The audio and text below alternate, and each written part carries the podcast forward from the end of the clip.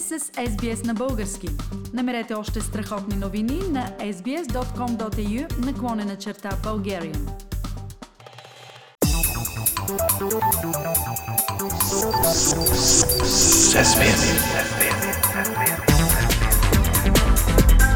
Акценти на седмицата.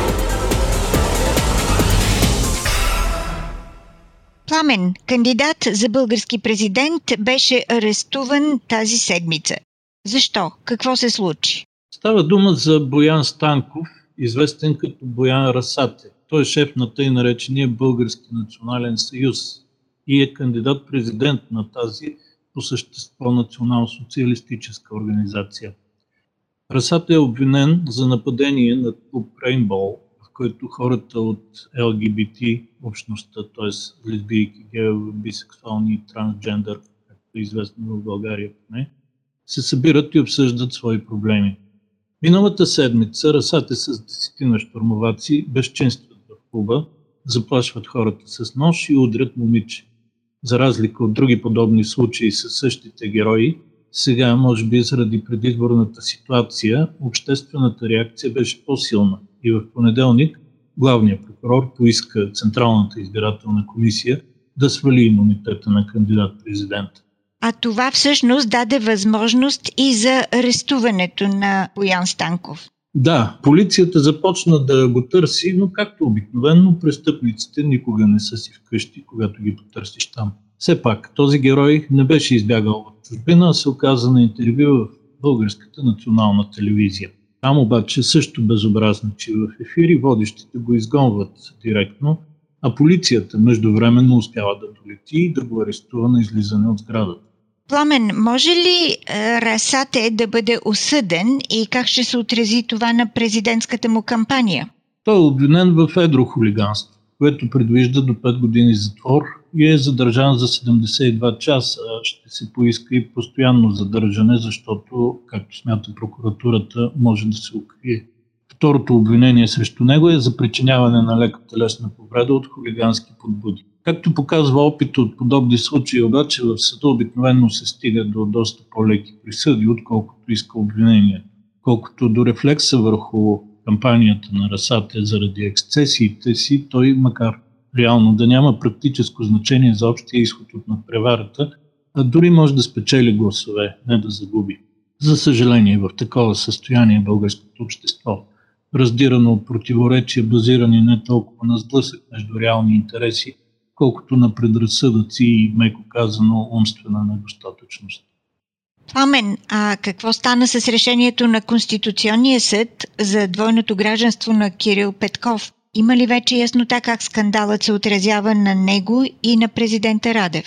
Очаквах да има експресно проучване, Фили, което да хване ефект от тази ситуация, но такова за сега няма. Явно и този случай ще мине като всяко чудо за три дни. Да, след решението на Конституционния съд имаше малко шум. Заговори се дори за импичмент на президента, колкото и той е нарушил Конституцията. Но сега, седмица по-късно, май всичко вече потъва в небитието на мълчание. Искаш да кажеш, че съперниците на Румен Радев не се възползваха от тази възможност, поднесена им така удобно? А практически да, Фили. Основните от тях, Анастас Герджиков и Лозан Панов, коментираха ситуацията, но вяло, някак между другото. От една страна е разбираемо. Те нямат дух на истински политици, но нали имат екипи, които да ги ориентират. Така или иначе, Герджиков, който по принцип е видимо по-мег в изявите си, заяви Недопустимо е българския президент да нарушава Конституцията. Как българските граждани да вярват, че имаме върховенство на правото и никой не е над закона, когато българският президент не смята за нужно да спазва основния закон на страната. Просто един въпрос и толкова. Малко по-остър беше Лозан Панов.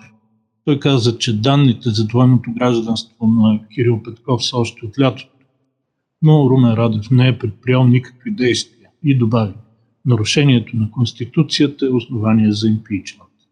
Но и Панов спря до тук, до констатацията. Памен, подобни случаи вероятно подкопават допълнително доверието на българите в политиците, но ще се отразят ли те върху нивото на избирателната активност?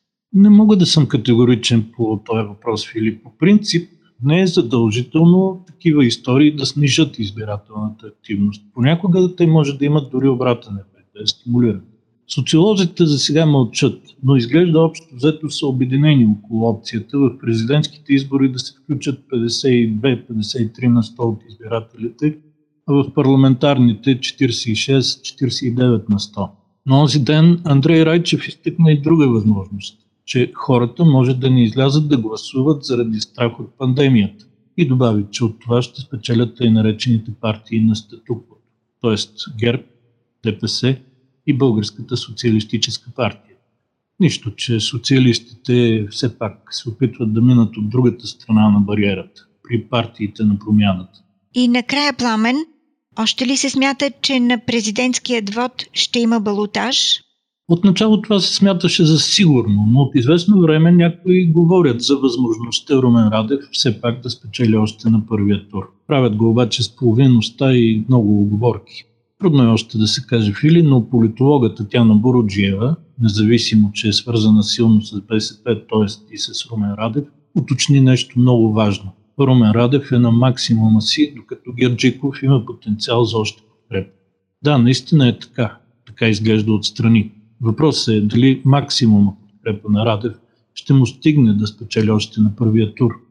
Защото ако има балотаж, нещата може да станат доста трудни за него макар че може и да не станат, ако демократичната общност продължава да играе ролите от прочутото трио Орел, Рак и Штук. Политически акценти на седмицата с Пламен Асенов. Харесайте, споделете, коментирайте. Следете SBS на български във Facebook.